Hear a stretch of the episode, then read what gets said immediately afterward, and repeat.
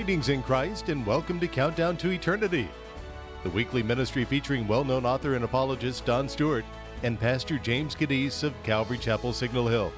Together, they examine current events and connect what's going on in our world to Bible prophecy. Well, hello, my dear brothers and sisters. We want to welcome you to another episode of Countdown to Eternity. And yes, ladies and gentlemen, I said we. I am with the great Don Stewart, and it feels so good to have you back, Don. We are excited and encouraged about the topic today. How are you doing, my dear brother?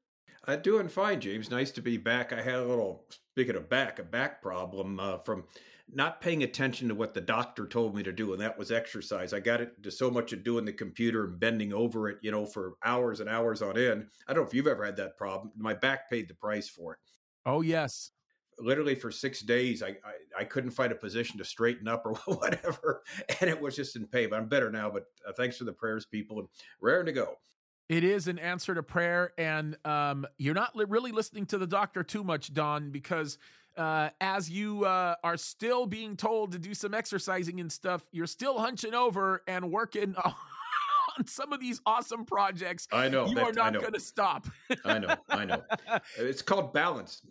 No, it's true. It's true. I, I agree. Yeah. Um, but I do want to let people know that educatingourworld.com is where you are going to find some of this fabulous, really literally backbreaking work. Uh, it's it's been awesome to see what God has been doing, especially through these projects that you've been putting together.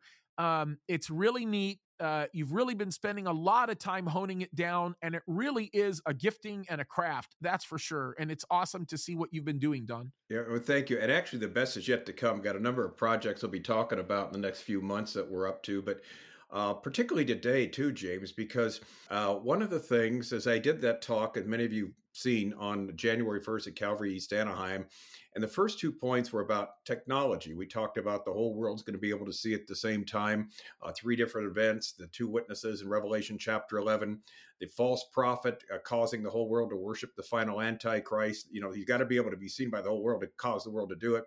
Then Jesus in Matthew 24 15 says, When you see the abomination of desolation, somehow this little holy of holies there that only the high priest goes into, the whole world's going to see what goes on. And then we also talked about, too, a second thing that's in uh, Revelation 13, and that is uh, no one can buy or sell without a mark, meaning there's some type of monitoring system in place at that time because you couldn't have people standing around all over the world, you know, watching people make transactions. You have to have that, and we know that's going to happen now from. Uh, you know just digital currency.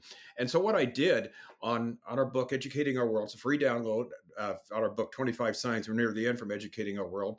Uh, sign number 15 the exponential increase of technology. We i've added a whole bunch of, of things on that one for this program for the one we did the other day. And the reason is there's things christians need to know uh, and again james it is first and foremost we need to take a step back. It is so absolutely incredible that the Bible would say the sort of things that we're seeing right now so long ago that people, both believers and unbelievers, for years and years try to explain away, try to say this cannot be. There's no way the whole world, even a region, even the Roman world, can see all this goes on.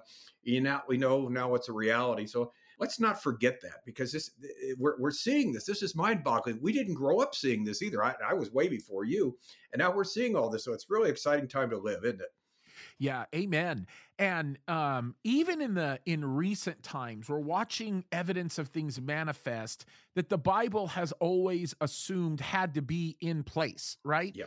And that's what makes this uh, discussion particularly fascinating, especially when you start looking at the elements associated with so much of what we're seeing. And you mentioned Revelation 11, you know, Revelation 13.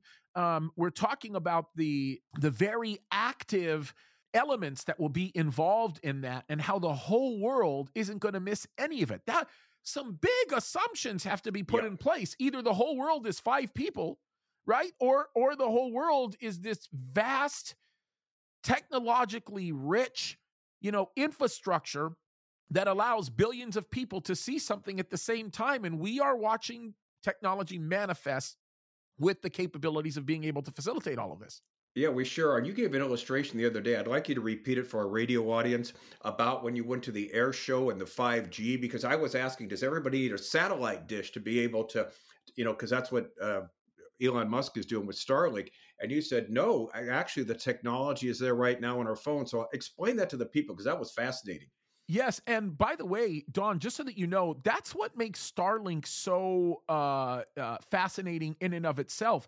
Starlink utilizes satellite technology to bring uh, just a massive amount of data to areas that you wouldn't normally be able to get data to, and then right. they set up these repeaters in those spaces to then transfer everything.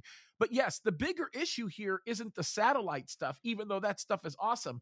Like I said before, because we talked about this. Well, you got to set up satellite dishes to be able to see the things that come in from satellites. Well, we don't live in that world anymore. No. The world that we live in right now, we have personal devices that are capable, more than capable, of being able to obtain data directly from satellites if necessary when in many cases now it's not even necessary. I can give you a great example of this. Dale went to Uganda, one of my assistant pastors recently, and uh, brought with him a sat phone, completely anticipating the fact that there would be no cellular service because three years prior, uh, the last person that had gone, one of the missionaries, basically said it's all primitive. There's nothing there.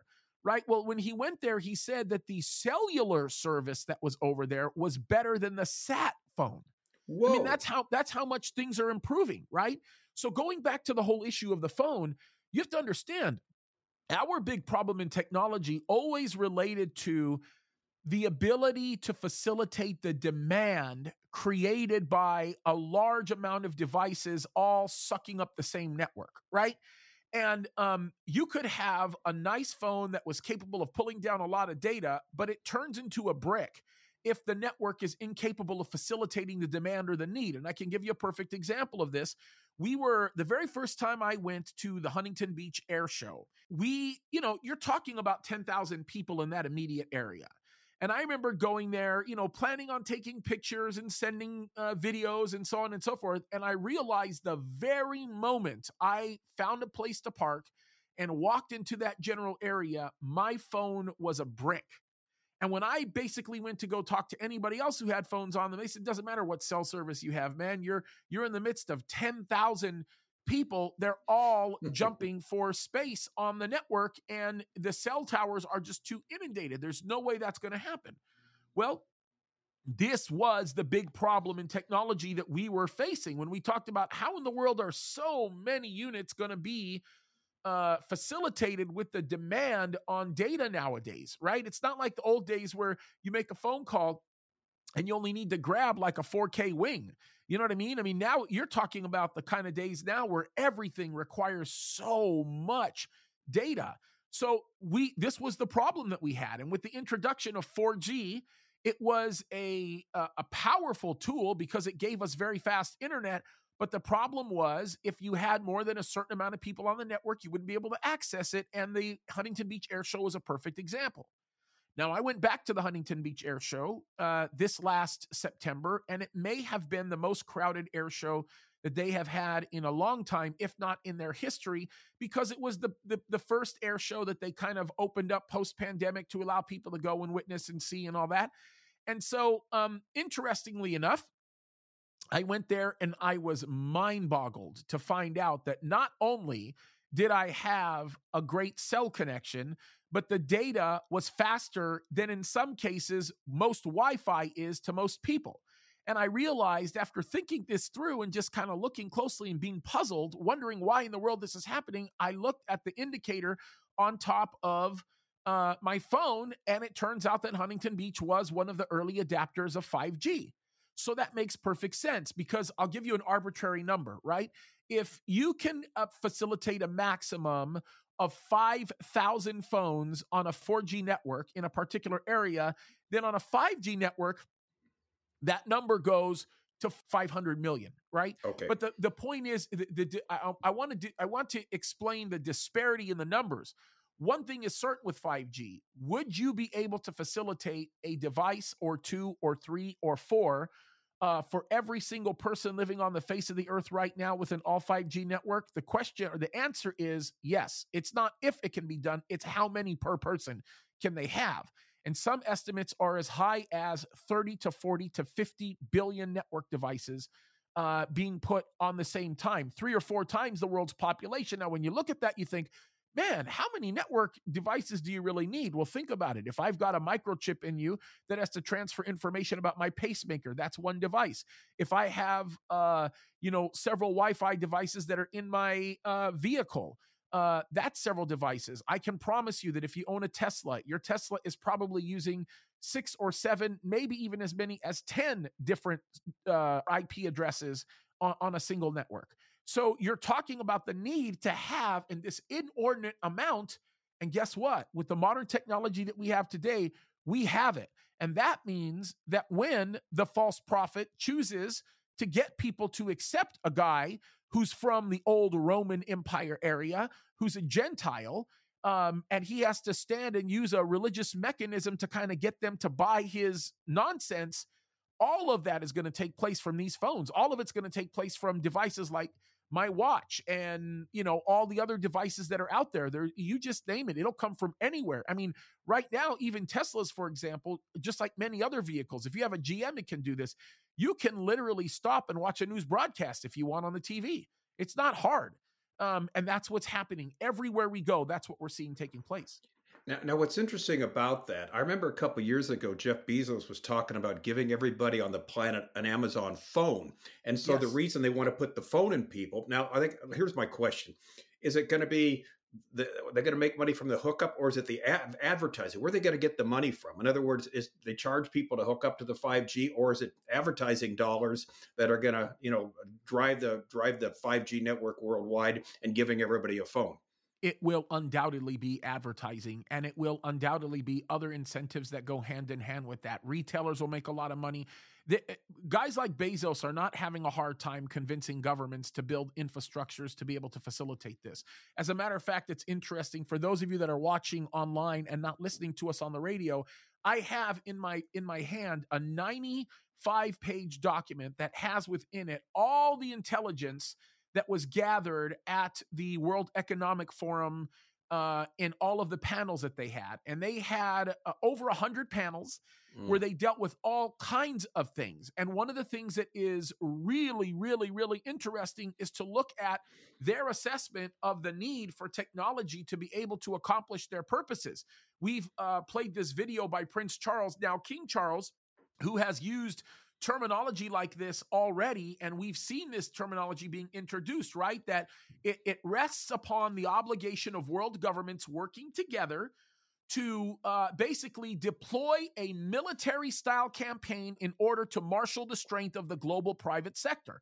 And this thing of Bezos wanting to give a phone to everybody, by the way, this is also a Bill Gates thing. This is a Gates Foundation issue, is all related to hey, we're doing this to for the betterment of the education of people. We want to grow and expand. We see this as a charity work. We see this as something that's designed to make the world get better and come together as one. They've got these translation programs that are out there. They want to bring it back. This is the modern day Tower of Babel. They want to bring it back to one language. They want to bring it into that place. And what, in essence, will happen with all of this is the incentivization comes from the power, the incentivization comes from control.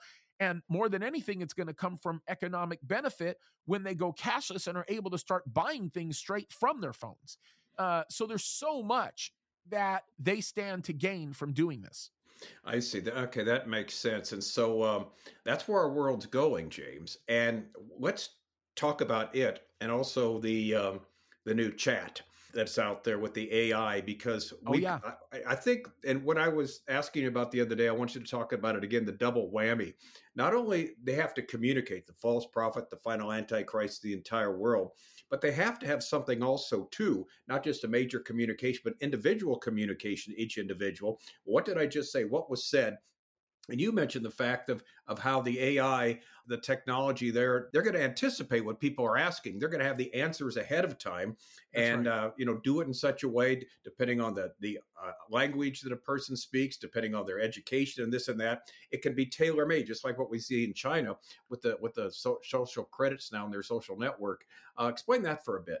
Yeah, so this is really important. And uh, this technology, by the way, is already mastered on many levels and is getting better and better. I can give you a great example of this. When you used to be able to get on your, your GPS that you got with your car, typically if you bought a car, you would spend five to eight thousand dollars for a GPS system. That in essence was kind of dumb. You typed in the, the the address, if it knew the address, then it would get you there, but there was no capability of anticipating traffic speeds. There was no, you know, real time updating. There was none of that kind of thing going on, right? Then it got a lot hipper and it was able to adjust to all of that information. Now it's getting to the point where it doesn't just draw in information to spit out information. Now it's getting to a newer level. I can give you an example of this. About four years ago, maybe five, if I were to take a drive on a freeway and I were to use Apple Maps, for example, to get me somewhere or Google Maps, it would give me an estimated time of arrival. And that would be based on the current traffic conditions on an average day during that time. So it takes it, there's a heuristic that it builds from it.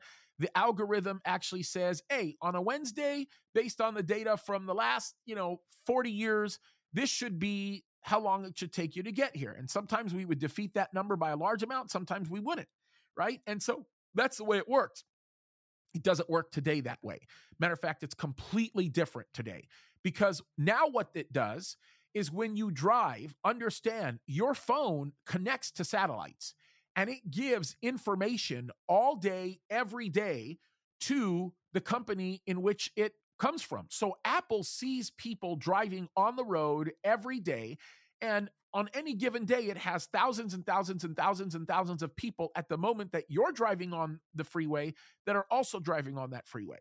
And so it's able to determine the speed, trajectory, direction that everybody is going in each lane. So even if you're driving down the street and it gives you a, a projection as into how long it's going to take for them to get there, it knows based on how how literally at the moment how fast traffic is going in that spot. If you don't believe me, wait until you have somebody in a passenger seat with you and then go down the freeway when it's going slow for a little while and let it give you a projection on how long it's going to take. Then switch into the carpool lane and drive, and that projection will change immediately. It will show you immediately. Now, the reason why that's important for us to know is because now it takes that same data and your personal driving habits, and it makes projections for where you're going to go. For example, every morning I'll go to the coffee place, get a cup of coffee, bring it back home. And so after a while, you start your car. Your car tells you, hey, it takes four minutes to get to the coffee place. You get to the coffee place and it says, hey, it takes four minutes to get back home. You get back home, then it says, hey, it takes 12 minutes to get to work. And it knows that right away. Now, the new version of all of this is taking it way further. And that is now basically anticipating what you're going to need before you need it on a much larger scale. So, a great example of this is, you know, you have a conversation with somebody, and while you're having a conversation with somebody, this thing, this technology is listening to you. It knows what you're talking about. And then, based on where you say there's a deficit, it will give you a recommendation for whatever it might be that you might need. Uh, for example, man, I think we have a problem with bugs in our house, right? We think that there's something like that going on. All of a sudden, you open up your your your phone to go call somebody or look up something, and you see a pop up that says, "Hey, you can call these people just two miles away. They'll fix your bug problem," right? And then it's getting to the point now where it's getting so good at anticipating the things that you're saying in your language that it will now work in a way that it spits information back out to you, making you think that you're the one that thought of doing it instead of them feeding it to you. And and this is advertisers pay 15, 20, 30, 40, 50 times as much to advertise that way than they do the old conventional way. And that's the same kind of technology that's going to be used to take advantage of people in that time that we see the final Antichrist coming. And so basically, what they're going to do is put a subliminal suggestion in there uh, from a variety of ways maybe a picture, maybe some words, or maybe some text, whatever it might be. And the person will think, "Hey, I came up with this myself. I think I'll go to X, Y, Z, or do this or do that." When basically they're being led by the like the ring in the nose, or like like what we got the uh, in Ezekiel 38, right? He, the hook in the jaw with the which is kind of ironic, isn't it? With with uh, Gog, uh, because that's what they're going to be doing, doing the hook in the jaw with these people, not even unbeknownst to them, of leading them here and there. Yeah, you are 100% right on this, uh, bro. 100% right. And I think that this is why this is a very, very important issue for us to touch up on. As a matter of fact, um, we I'm giving you a very limited description of what this looks like. But for those of you that are listening to us on the radio, you can go to calvarychapelsignalhill.com and you can grab the most recent broadcast that Don and I did on Monday, where we talked about this at length and extensively because I cannot do justice in 20 minutes um, what we went over in uh, in about an hour to an hour and a half, and it's really important. And what we named that show was Christians and the Future of Technology. And there's a lot of good information that's in there, but that is indeed the direction that we're going. And actually, I've got news for you. We're already there. Yeah. And uh, we need to know that. We need to know how to operate during this time because we don't want to be led around by what the hook in the jar by the nose, do we? By this technology, thinking, well, just like the the new uh, you know AI, the GPT, uh, that you know it's going to have the answers ready made for you. You don't even have to use a search engine anymore. Hey, here's the answer. That's it. And we talked about this the other day too. Mr. Wonderful, uh, Kevin O'Leary from Shark Tank, is investing now in Microsoft. You know, and who, yeah. like my daughter said, who uses the Bing search engine? Well, Microsoft has that now, and they're the ones with the with the you know with the new AI there. So it's really interesting how all this is coming together and is coming left and right. And so I think we need to have a number of lessons, uh, James, about how, well, as Christians, how do we deal with this? What do we do? What don't we do during this time? And just what should we anticipate to see based on what the Bible says in the future? Yeah, those are great questions, Don. And listen, you won't believe this, but we've got about two minutes left. Uh, can you give us a summary on some things we should be thinking about? You've got the last word as usual. Yeah, I'd love to. Uh, people, we, we do count down to eternity for one reason and one reason alone to preach the gospel of Jesus Christ. He is the way, the truth, and the life, the one way to get to the one God. We are not here just to, uh, you know, tickle the ears about the future, technology, or all that. There's a reason we're doing this because God has told us ahead of time what's going to happen. And when we see these things fall into place, like the technology where you could, the whole world can see something at once, where you could buy or sell, and someone will be monitoring somewhere because it's a digital transaction. This is assumed by Scripture. Uh, back in a day when people hadn't the slightest idea what it was talking about. So what we're saying is we need to understand these technologies, understand the use of them and the misuse of them, and how uh, we're being led by the nose many times, which we don't want to be, by advertisers, by you know the government, whoever it might be, which is a whole other thing, by social media. Um, we've seen that uh, in the last year. Well, that's a whole other subject for another day.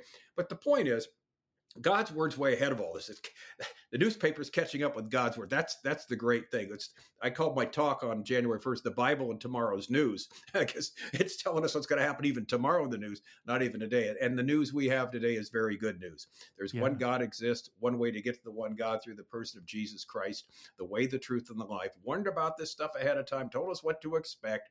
He said, "I've told you these things ahead of time, so when they take place, you will believe."